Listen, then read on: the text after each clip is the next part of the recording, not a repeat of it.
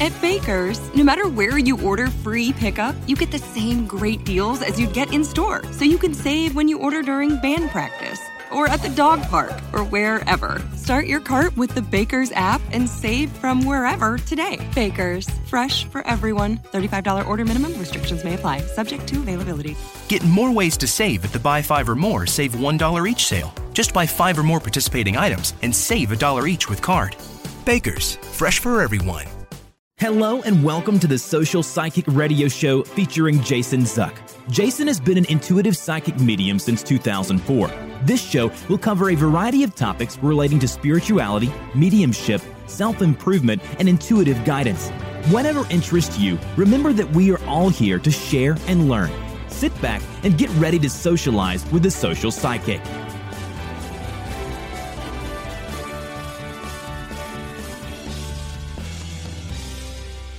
Hello and welcome to the Social Psychic Radio Show. This is Jason Zook.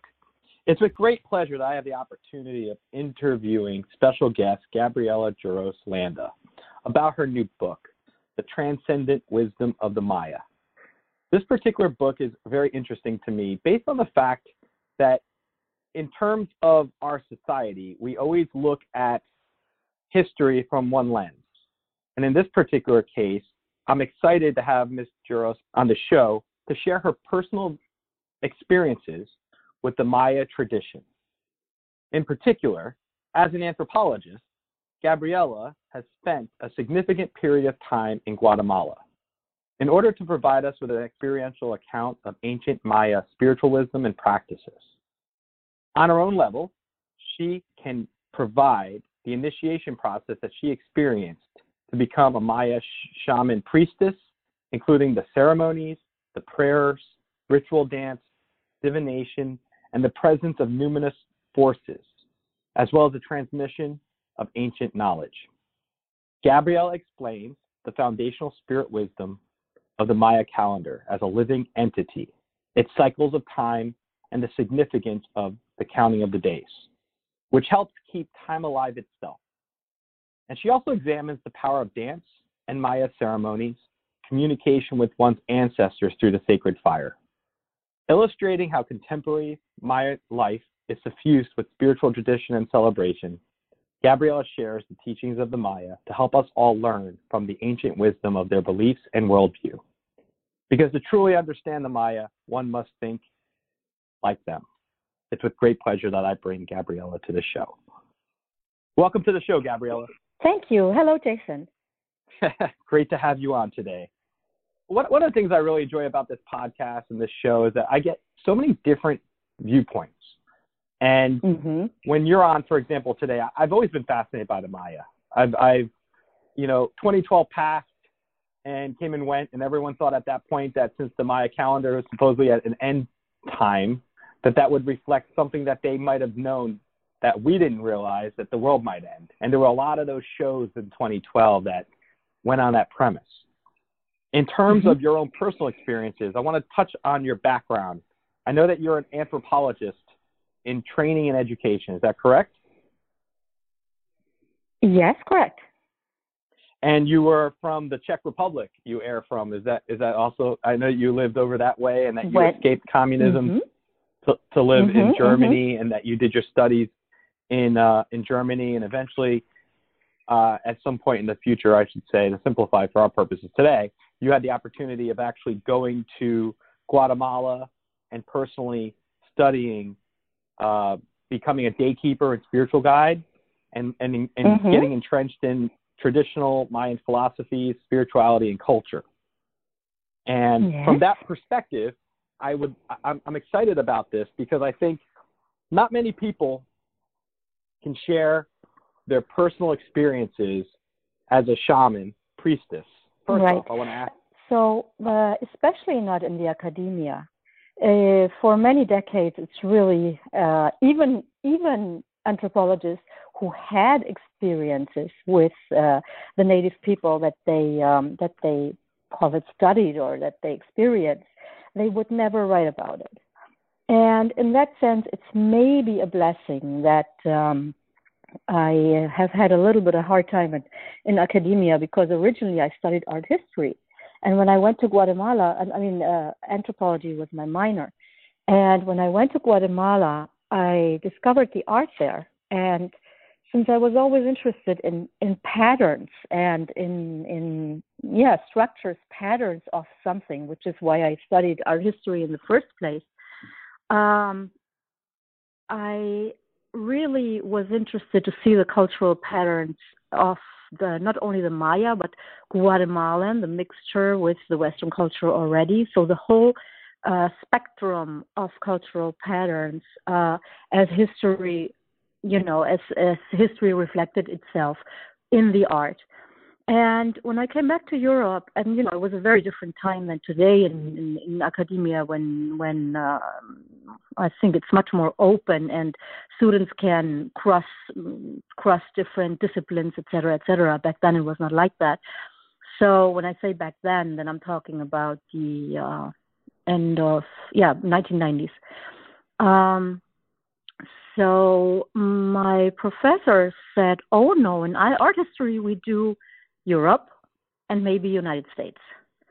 So I switched majors, and although I was already writing, going to write my thesis, I switched majors and studied all the anthropology, all the six years of anthropology again. And um, there, they also weren't that open because they said, oh no, anthropology is politics, medicinal plants, uh, social interests, but not art.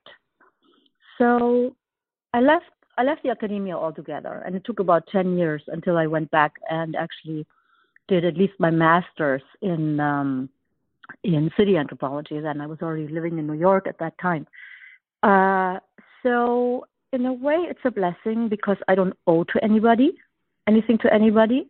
I don't have to be responsive to anybody who does not, who or who is afraid to uh, mm, trespass that threshold of uh, what anthropology, in my mind, really should be like, and that is understanding other cultures and um, maybe even, or not maybe, that's really one of my premises um, trying to recover what the industrial industrialized societies have lost and what what once was our own as well. I mean, it's not that that many centuries ago that we had the knowledge of fire, leave alone plants and um, and and and many many other understandings of uh, the cosmos, and we were just much more people of the cosmos than we are today in the technological era.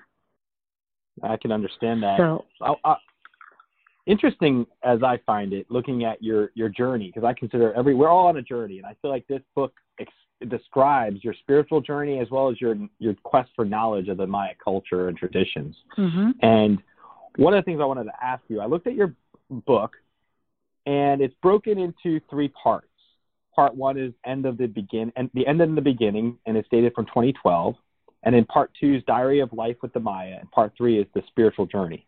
And so my first question is, what prompted you to divide your book into three parts, and what was your goal with focusing it in these three divisions, these 3 mm-hmm. sections? Well, when you when you research something over years, then of course there could be even more divisions, or the book could even be much longer.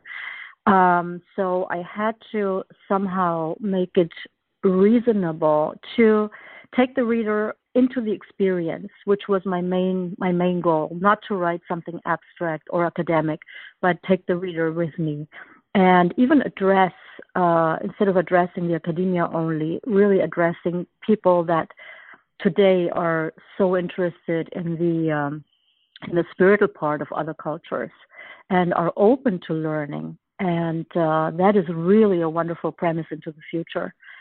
Um, so I wanted to write for those people. Um, the three, um, sort of in the first part, I wanted to introduce the uh, the area where I was uh, researching and the the whole uh, dynamic how I got involved. and um, in the second part, dive in a little bit more how you know how I lived with uh, even common people, and how I got there, how I got around, and what we did, what we were doing, etc. And then the third part is the day-to-day um, uh, process of uh, towards the initiation. So the ceremonies and um, how how they how they work every day. Now, having said that, uh, it's not quite that clear cut because during the narrative, I still um, get into I don't want to say theoretical things, but more abstract thoughts or explanations of certain things. So while I describe an experience, uh, I may just as well, you know, get to a point that needs a little bit more exp- uh, explaining. Okay. Let me ask you this. When you went to Guatemala, and I know in your first chapter you talk about being invited to attend the New Era, uh, I guess it's a ceremony. Can you describe a little about that first experience and wh- what, how you were invited and what you first thought about attending this event and delving into Maya tradition and history? uh, well, it's not. It was not the first time because I already lived in Guatemala six years, uh, okay. long prior to that. Even before I came to okay. New York, it actually took another about 10, 10 years before before this uh, experience to go uh, to be invited there in 2012. Um, the what's interesting, the the the administrative town of Chichicastenango is the uh, is the center of the Quiche Maya, which is one of the largest groups of the Maya, and uh, so the ceremonies uh, obviously were held in that town. Mm, the um, the leader had specifically a, uh, a plaza built which really has not happened since the ancient Maya, because obviously the uh, Maya today and in the last uh, decades since the um, since the Europeans invaded um, were suppressed and they could not build their own their own um, pyramids, buildings, or whatever. So, as far as I'm concerned, this is really the very, very first grand construction that a that has been done since the ancient times, and also the Mayan leader is required on a very important date, like um, the 21st uh, of December uh, of 2012, uh, represented. He he has to build something. So all the pyramids that uh, and these stelas, etc., that we see in archaeology have been have been built to some important date. Um, the well, the more funny thing is that I have been in that town many years ago um, while living in Guatemala, uh, and um, I came there during I don't remember what it was, but it must have been some some festivity, some ritual time, maybe maybe around the solstice or something like Easter uh, or similar because we arrived at night and uh, you must imagine the uh, the towns are not lit like uh, Los Angeles, are they? So it was very dark. Everything was very obscure, and because it was a festivity, a time of festivity, uh, these processions came through the narrow street. Uh, the center of Chichicastenango is ba- ma- mainly is almost completely occupied by a market meaning these, meaning these little stalls are all over, and they and in between are very narrow streets where these processions can pass. And after behind the processions, meaning uh, people carrying the uh, the icons, um, where along you know where many many people were follow were following this procession and it was very very crowded and everybody was dark skinned there were no white people at all as far as i could see. Now the icons were you know were partly adorned with feathers and um i mean everything was just very different from what i knew until until then and that you know I had already studied uh, studied anthropology and all kinds of different things, but um, to be there and the smells and and the sounds. It was very loud uh, with music and and all that was really scary back then. And today it's kind of funny to me because even when I look at the photographs or when I go back today uh, or look at photographs in other books, I recognize the people. I mean, I know their names, I know the people, the very the yeah. very same people that, that scared me back then. So uh, the December 2012 obviously was a uh, was a very big um, ceremonies days, and so there was five days of celebrations. Uh, all ceremonies, meaning fire ceremonies at day, at night, and uh, processions, and uh, um, yeah, and so forth.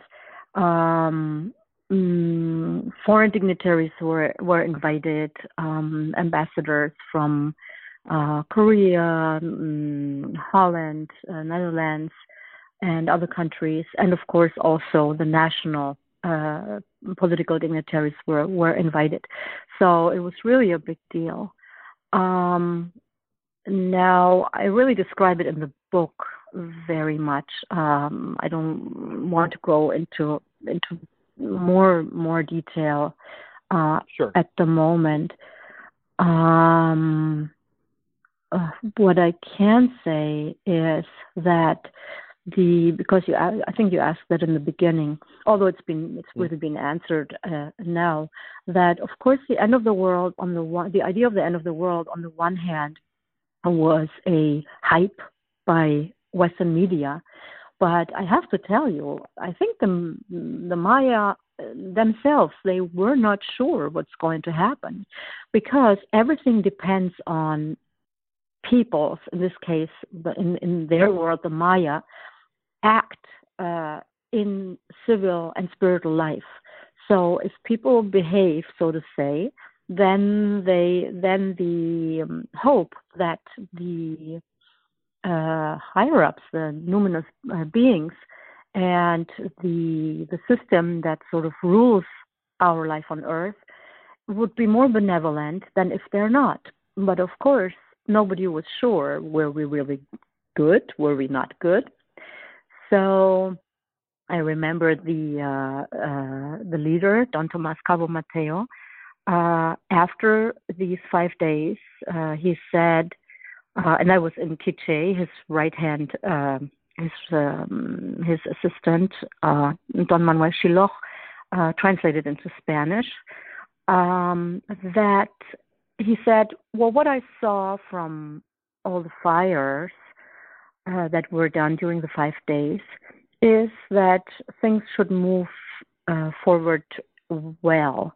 Uh, the intentions were, that were put into the fire, which is which is very important. It's about the intentions that are being put put in.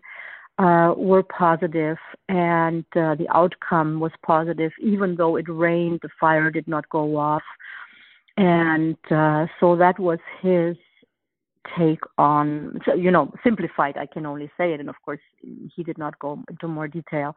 His his uh, take on that the future should be a, a good one. Well, we will see.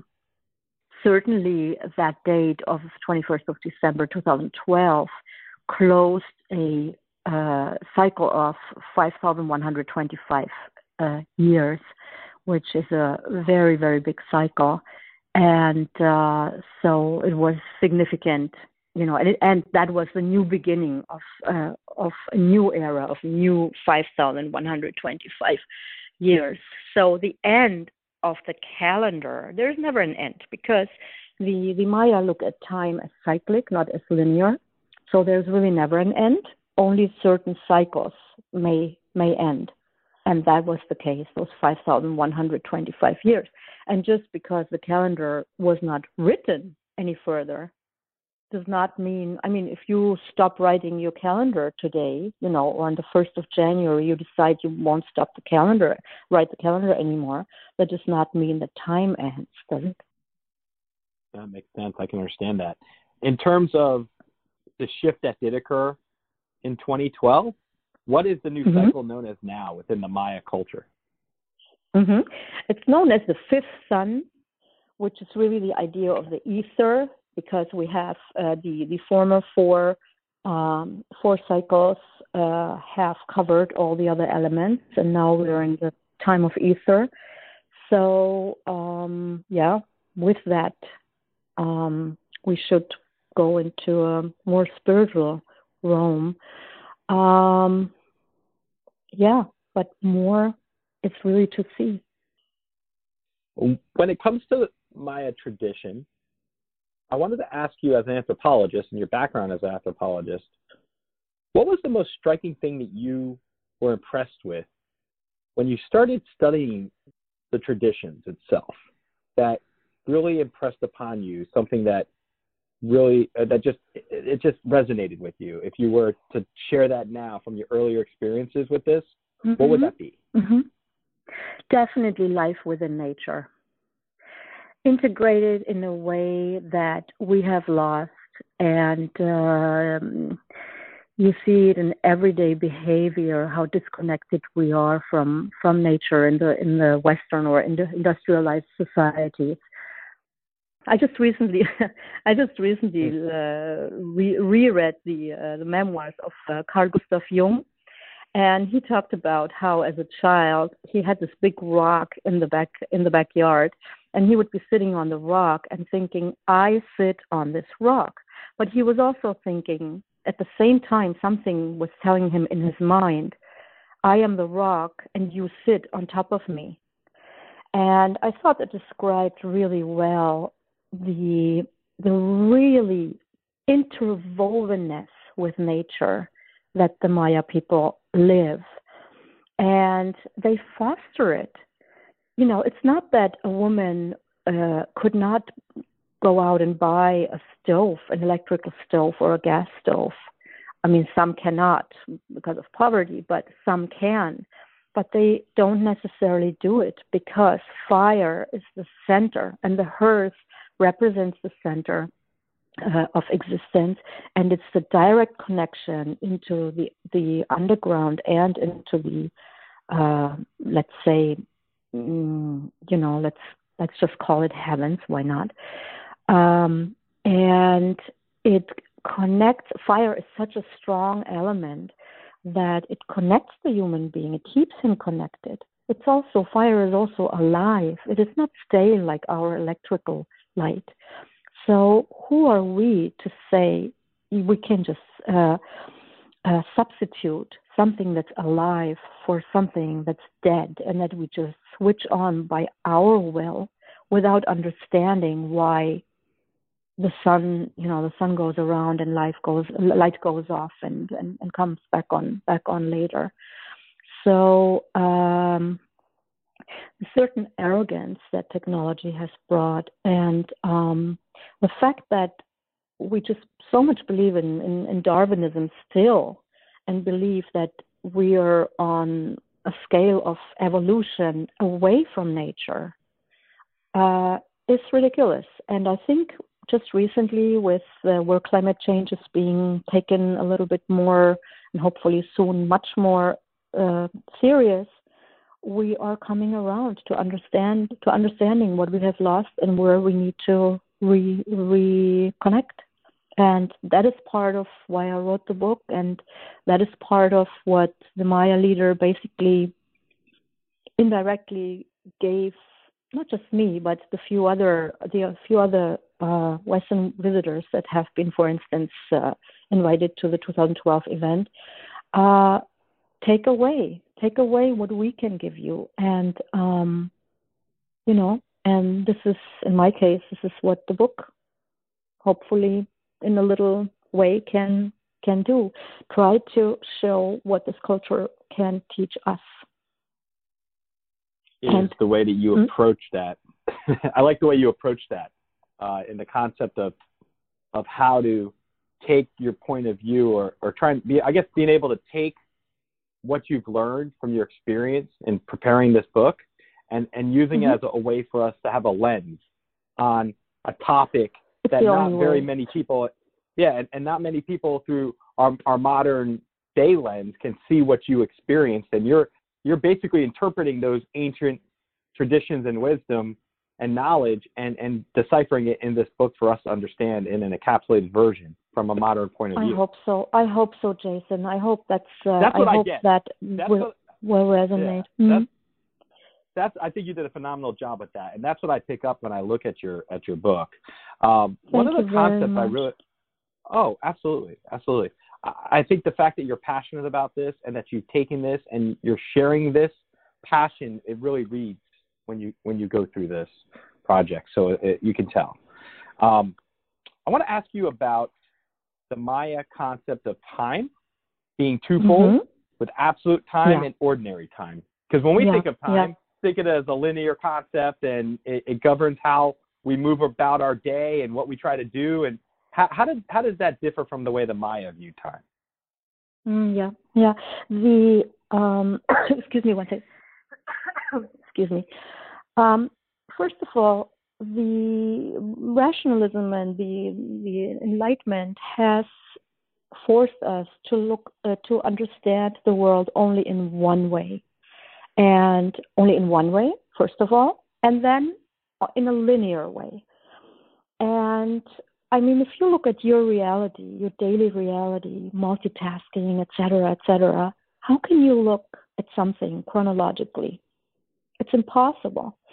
So there is um, there is many ways to look at things, and um, uh, my good friend and uh, Mayan spokes, uh, spokesperson for the Mayan administration, Jose Luis Tula, has written in the foreword that the Maya uh, system of time is a systems within systems. So that already shows the complexity. So these people are open. Maybe they cannot always grasp everything either, but they're open to a different complexity of uh, the world. And um, this is something I, I believe we need to regain very, very quickly and very, very urgently. Uh, so the the, what I'm trying to talk about and uh, what I what I'm preparing now also to to write about some more is the idea of the absolute. Um, if you look at mythical life, mythos as such, um, it is an it is basically an, an instrument to remember over generations, over long generations, remember things without a without fixing it to time. And that is something that the Maya use a lot, for instance, in their rituals. So um, they do not believe that we constantly, as people, we should should constantly invent something new. They uh, try to uh, recapitulate and uh, repeat the originary event, the so-called arche, that uh, is believed the Creator gave to their first people uh, and recreate, recreate that to their best knowledge because they believe that in the beginning truth was the most pure. And then as the generations evolved, we got a little confused, we had other interests, we forgot about the gods, and we moved away from this truth. And by repetition in rituals, we can remember it, pass it on to the next generations, and especially revive it. So by reviving it, we can pass chrono- chronological time. Time as a as a linear or as as from Monday to Friday or to Sunday does not matter in mythos. Um, it's um, it's really something where you can time travel because you can eliminate the idea of past and future. And what is much more important than chronolo- chronology is the ontology, meaning what stays in the idea of mythos is the, uh, the sense of something and the importance and the and the meaning of something rather than if it was on Monday or Friday or if it was uh, 250 uh, years ago, 1,000 years ago, or whenever.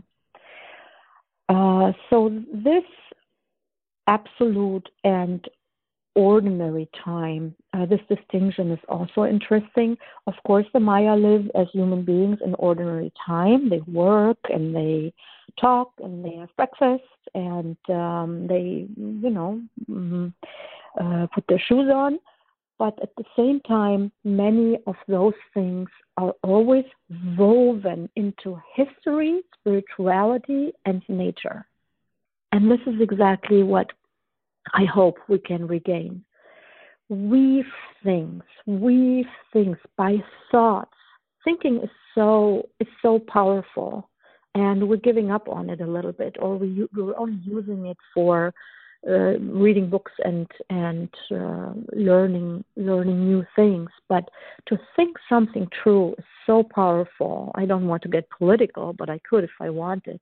How important and powerful it is to to keep this uh, autonomy, to keep this power uh, of yeah of thinking something through.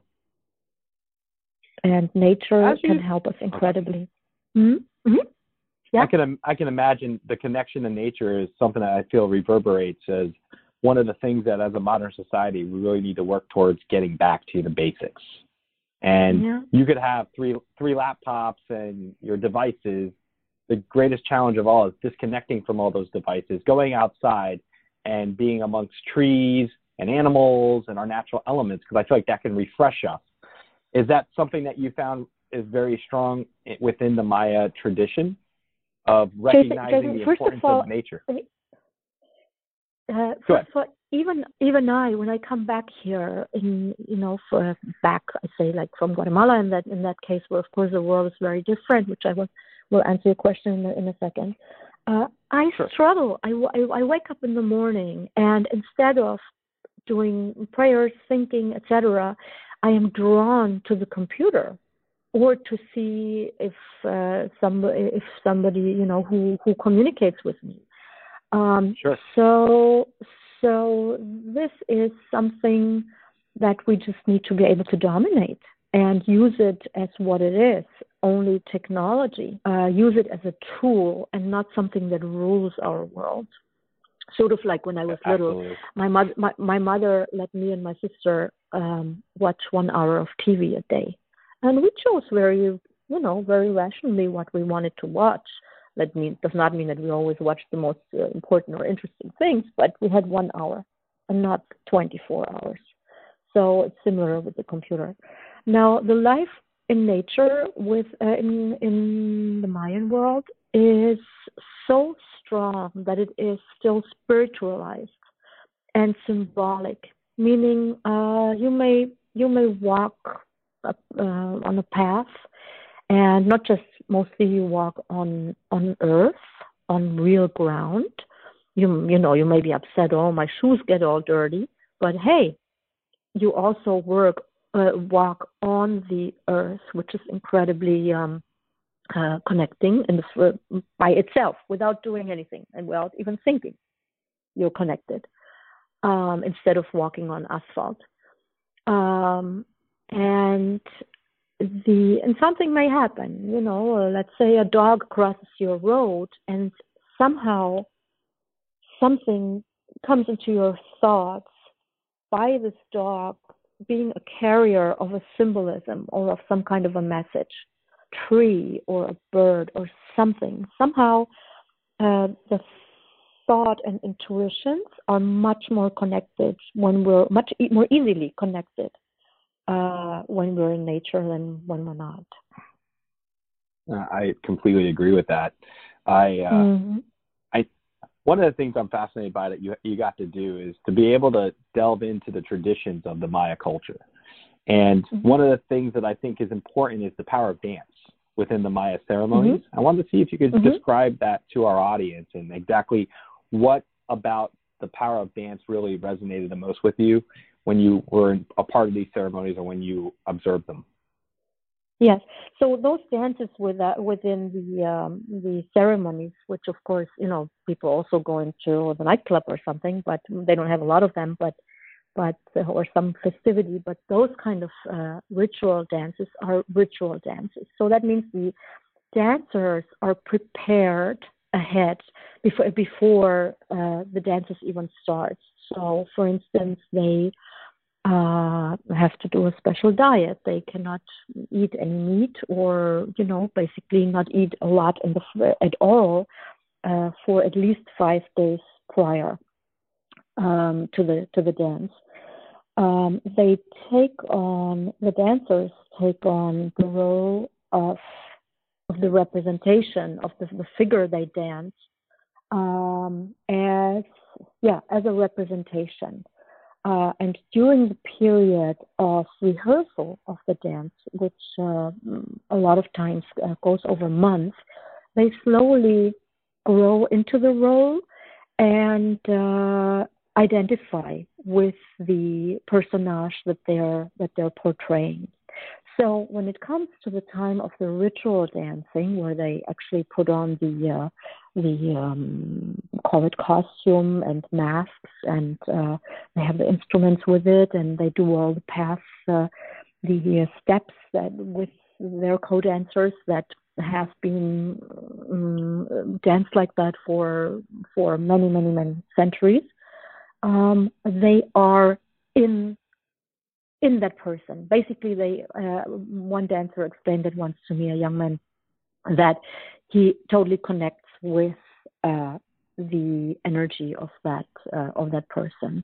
So he feels he feels the um, it, uh, in existing in reality this energy, and he becomes it, and he reenacts it, and he, that way rejuvenates the meaning of uh, of that certain dance and rituals and ritual. And all the people watching, um, they participate. They know, they understand, they know what it's about. They um, they see in that dancing mask somehow they can also um, get into that movement and um, and feel what it's about and be touched by by that energy. And then, of course, there is other stances that are a little more popular, that are just for fun or for children, and not that serious, or that um, may uh, work work through historic problems. Let's say, for instance, with the uh, with the conquist- conquistadors, with the European invaders, or even with um, today tourist in- invaders that are not always sensitive. They are uh, personages in, in dances. Uh, that are being incorporated into the Maya world. And some of these dances, they are thousands of years in traditions. Is that correct? Yeah. Yeah.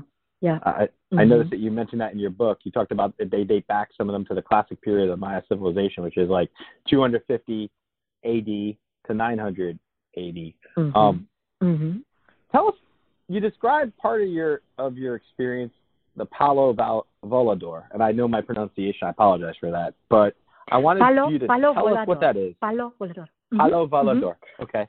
If yeah. you could tell us a little about it and its importance and the, the the significance of it within the Maya tradition, I think our audience mm-hmm. would really appreciate that. Yeah. So the Palo Volador resembles the Axis Mundi, the tree of life. And again, what happens there is a rejuvenation of life uh, a uh, the authorities go into the woods and uh, choose a certain tree that basically one of the trees to them and because it's animated, everything is animated, talking about nature, right? Everything is animated. So everything has a soul. So everything can speak to you, maybe not with words, but in another form if you're prepared and receptive and if you're part of that nature. If you're connected, then you can actually hear it. Uh, so they go into the woods and uh, choose, so to say, or take that tree uh, down that is going to be ritually cut and bring it back to the center of town. Uh, there it is erected uh, on important um, festivities, as for instance around the solstice, uh, the winter solstice, around 21st uh, of December each year. And um, then the uh, the five dancers, you could call, or they're called the palo voladores. Palo means uh, basically stick, meaning the tree, uh, which of course the branches have been taken off. And volador is uh, means flying, so it's the flying stick or a flying. There's another word, not stick. I just in English I can't think of it. A big stick. the tree okay. is very, very, very, very high, and um, there's a mechanism how those dancers can crawl up and can can go up.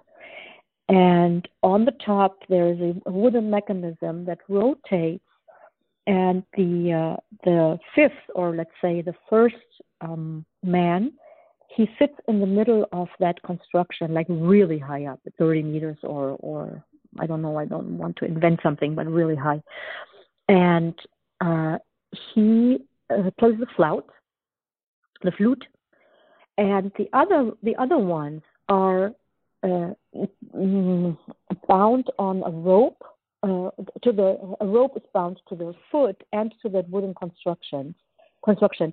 And as that wooden construction goes around the rotates around the, uh, the pole, uh, they let go and mostly head down, sometimes head up.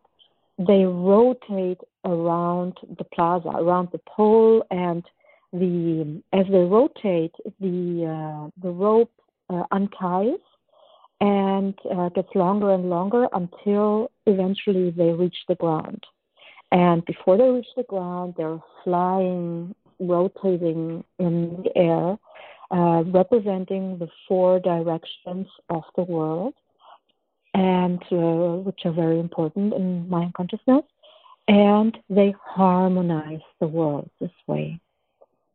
The they also uh, the system of the four directions, but also the pole that um, connects the underworld and the what what I want to call that the heavens, just to be simple, um, are six points that are you know that are that important in Mayan consciousness and that are to be harmonized. That is one of the goals uh, at every important uh, time um, time moment or or like the solstice, for instance. Very interesting. Mm the process that you went through to become a Mayan shaman priestess, can you describe that process itself? Uh, what you had to undergo in order yeah, to yeah. Ach- achieve that stat? I know you had a mentor, and I know that you had yeah. a spiritual journey you particularly um, went experienced. Can you can you share us uh, with us a, a, a, how that went for you and what you can recall about yeah. it? yeah. specifically? First of all, first of all, I mean, there's much more in the book because I really go in quite a lot of detail. I cannot share absolutely everything, but you know, but uh, sure. but the the idea the idea is clear. First of all, what I want to say, want to say, of course, there are very different, many different stages of being a uh, shaman shaman priest, and uh, I'm not claiming to be uh, 70 years old or 100 years old and being an incredible, powerful um, Maya shaman. Okay, so that first of all I want to make clear. But I am initiated, so I have the right to use uh, certain things and to even, um, yeah, to um, do certain interpretations and, and, and so on. So, first of all, one has to be accepted by the numinous beings to even undergo that. So, the, the mentor, um, even without you, checks with those numinous beings if he can take if he or she can take you on as a disciple. Um, in my case, uh, I don't know how it's for other people. I suppose similar. But in my case, I had a few events where uh, where I saw the acceptance my, also myself or felt it, um, and that I'm describing in the book. And some and and um, some of them also were much much before I even came to the land of the Maya. Um, uh, I was approached by by my mentor, uh, who suggested that I should get initiated. Um, at first, I didn't feel the sense. I saw myself as a uh, anthropologist, and um, mm, I mean, I did know that there's something else too, but I didn't quite believe that I would have capacities or something like that, even though in a way I, I knew. So, um, so then we determined the date because, of course, everything is done by the calendar.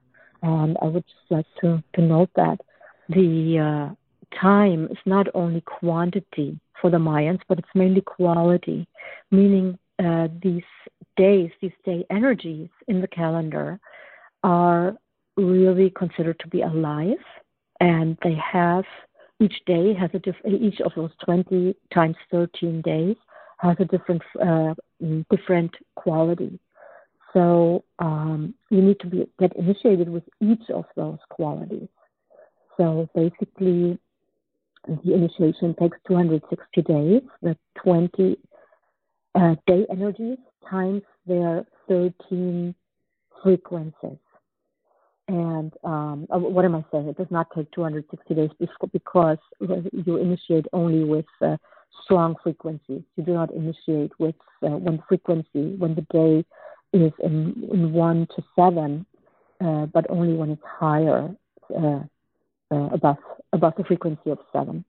So um, the as I said, each day has a different energy, and as you go through the ceremonies, um, you start feeling them. You start to get connected to them. The uh, the Maya count time. Uh, they don't call themselves shaman. They call themselves daykeeper or day counter. Uh, so by counting those, let's say 13 times one energy sign, and then the next 13 times, uh, you connect with that energy.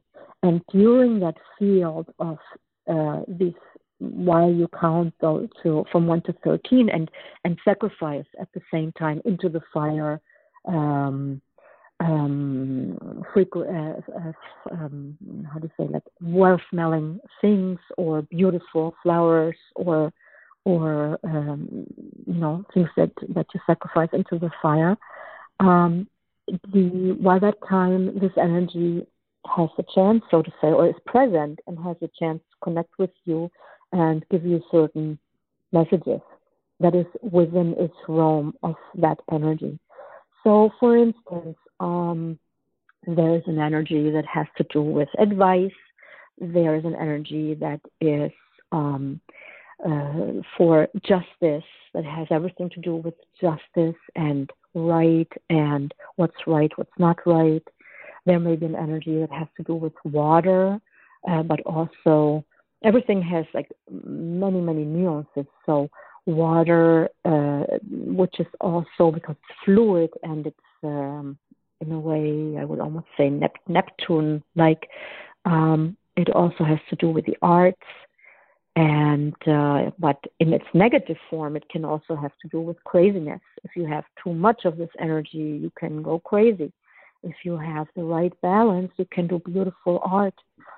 And um, so then there is an energy that has to do with wind, another one that has to do with unraveling time, unraveling the world. Yeah, did I answer the question a little bit, or yes? Or, oh no, absolutely. Mm-hmm. And, and I know that there's a lot. Your book's much more extensive than what we can do in a 60 minute period. So I know sure. that there's going to be things that you touch on, and I'd encourage our mm-hmm. audience to read your full book because I feel that they're going to get the big picture complete by seeing the actual chronology that you provide in it, and which details your your individual experiences. Um, mm-hmm. One of the things one of, one of the things I wanted to ask you about future telling. How does that work in the tradition, and mm-hmm. what was your experience with it? Um, well, it, it, it, was not. It is. it's, it's ongoing. Okay. But um, but um, because the Maya look at time cyclic, uh, they there is a point where time comes back to the same point. So if you keep things more or less the same as they always were, and I explained that before, that repetition is really an asset. It's really a quality to them, not inventing the new and going away from what uh, what has been given given to them by by the first people and and the creator. Uh, so if you if you try to keep things the same uh, in a way, then then things have not moved away too much so that you cannot see anymore what happened. Now, when, when time cycles back to a certain point, uh, the same conditions are, or very similar conditions are, are being given. And so you can do the same thing into the past and into the future. And the Maya know fast cycles of time. I mean, there is a cycle that is called Alaftun, that is 23 billion years uh, uh, long, and um, of course, mostly they they um, they operate with, with smaller. You see the for one, you you see the the vast amount of imagination uh, that they that they manage, and um, secondly, that they uh, uh, function on various levels, not just on on that linear level. So uh, that is one thing to consider. And then there are various other methods how to um, how to look into the future, and one of it is through the Tzite beans, which you are initiated with. They are basically when when I received my my Tzite beans, uh, which are three uh, 260 uh, beans uh, of the I forgot the name of the tree now, but you can that, that's something you can look up on Google. Tzite beans, T V I T E. Um, mm, 260 because each one is connected to one of the uh, of these day energies, right? 20 times 13 frequencies, 260.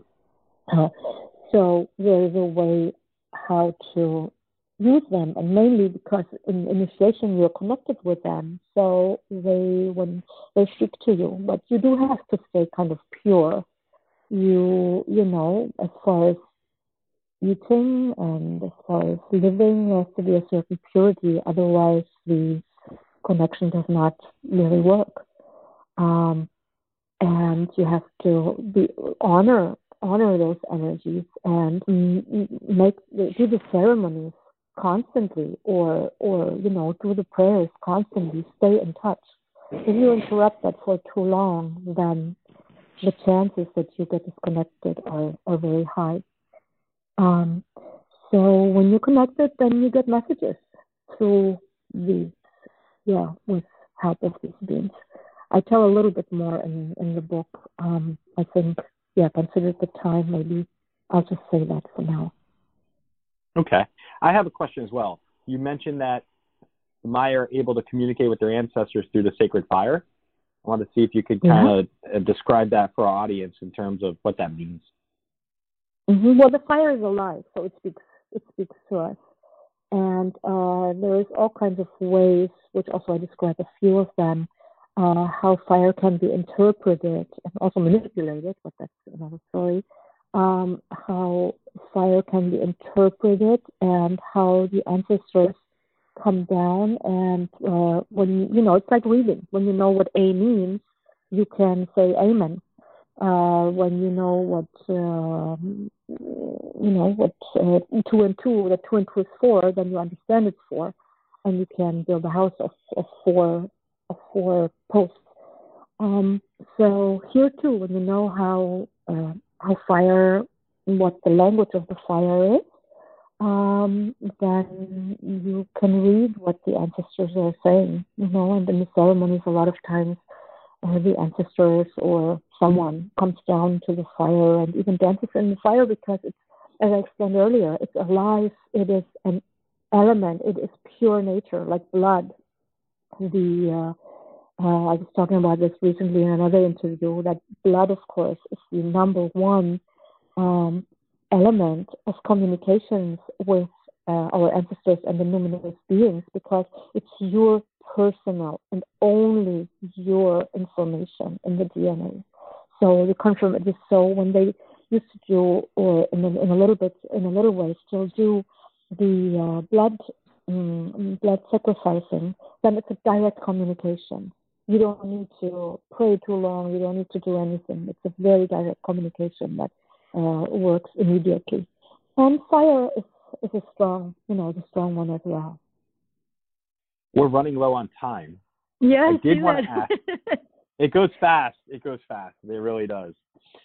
Mm-hmm. I wanted to ask you about your involvement with the Forum of World Cultures for our audience, just to get a little background mm-hmm. on on that for you and your experience with it. If you can describe that for us. Yeah, yeah. Well, obviously, you know, since we escaped uh, Czechoslovakia when I was two, and I grew up in Germany and then in, in, different other countries, I've always been an observer of culture, somehow always being in, with one foot inside, with one foot outside. So cultures, different cultures, and what they have to say have been important and interesting to me, and not just with the Maya, but with many, with in, in many other ways. And so I created Forum of World Cultures. Uh, and uh, for several years uh, was doing. I want to say was because the book helped me up so much now for the last two or three years that I haven't been that we have we haven't been that active in the last three years, um, and I think it's going to take another year until I can get back to it fully. Um, so uh, through exhibitions, through just creating awareness, through seminars, through a lot of other things, inter interconnecting different cultures. That's great. If anyone is interested in, obviously they can purchase this book through Amazon and other other you know avenues. If if anyone was interested in wanting to reach out to you personally, where would you direct them to? Mm-hmm. Well, they can go to my website or on Facebook and join the group Transcendent Wisdom of the Maya. And um, okay. yeah, and there is a way to connect. In, a, in, a, in, in terms of a last note for this interview, if there's anything that you'd want our audience to remember about the Maya, what would that be and why? They're great and they have a lot to go. They're not perfect. They're human just like we are. Mm-hmm but the and there's a lot of different people. I mean, don't get me wrong, not everybody has the full knowledge. Uh, I was lucky that I uh, that I could learn from people that do have a lot of knowledge, but um, everybody does. So you know, like in our society too, let's be kind to those who don't. Um, but um, generally, the Maya as such have a lot to teach us. Okay. Well, thank you for coming on the show and sharing this information with us. I find it very informative, and I love having your viewpoints as an anthropologist, but more importantly, as a human being, going and, and spending your time in Guatemala and, and acquiring this information to share with us. And I really think your book, Transcendent Wisdom of the Maya The Ceremonies and Symbolism of a Living Tradition, is a great read for anyone interested in learning more about this culture and also just having an opportunity to study a civilization that's very important to learn about and, and to take note of. And in that respect, I really thank you for making this part of your, your journey in life and, and sharing this with us. You're welcome, Jason, and I thank you for your wonderful show where you bring so much interesting uh, topics to to your listeners.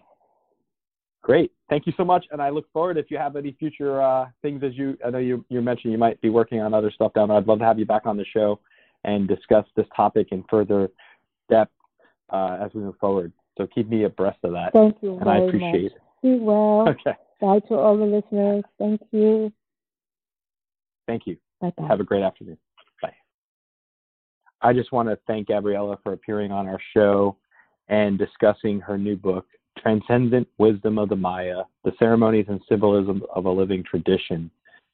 A lot of what we learn about and acquire is from reading shared experiences from others. Gabriela offers a great opportunity for us to learn more in depth uh, about the spiritual tradition of the Maya culture, their teachings, and how they looked at the world through their viewpoint. And that's why I think this particular work is very important in guiding us uh, as junior anthropologists and those of us who are interested in learning about how the Maya valued spiritual wisdom, how they looked at things such as time and space, and the cyclical order of things. I encourage you, if you have an interest in this, to definitely pick up this book and to look at this information for sure. As always, thank you for tuning in to this episode. And with season two, I look forward to bringing you various perspectives and points of view to hopefully give you an opportunity to expand how you look at the world through your set of lenses and uh, on occasion to create a paradigm shift where possible. Thank you for listening to this episode of the Social Psychic Radio Show. Don't forget to join us for another episode next time. If you enjoyed the show, we'd love for you to subscribe, rate, and give us a review on iTunes. You can also check us out on Facebook and don't forget to visit the Social Psychic YouTube channel. Until next time, it's a big world out there. Keep an open mind, embrace your paradigms, and know that the universe is always yours to explore. With the Baker's Plus card, it's easy to get lower than low prices for the win. Earn fuel points on every purchase and save up to a dollar a gallon at the pump. The Baker's Plus card. All you do is win. Big, big savings. Sign up now at bakersplus.com and start saving. Baker's, fresh for everyone. Savings may vary by state. Fuel restrictions apply. Save big on your favorites with the buy five or more, save a dollar each sale. Simply buy five or more participating items and save a dollar each with your card. Baker's, fresh for everyone. Have you ever wondered what actually happens in Congress every day? Stay informed on Capitol Hill's daily happenings with a concise, factual summary of the Senate and House of Representatives' activities from the previous session, free from bias, on the Congressional Record Daily Digest podcast. Subscribe on your favorite podcast platform and discover the process from the heart of U.S. politics. The Congressional Record Daily Digest, an Electricast production.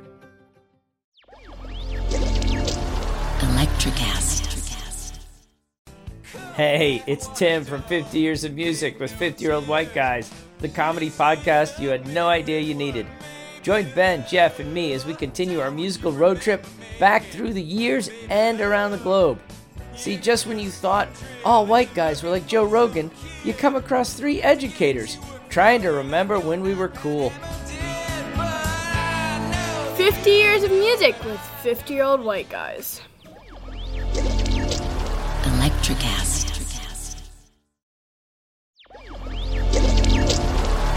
Electricast.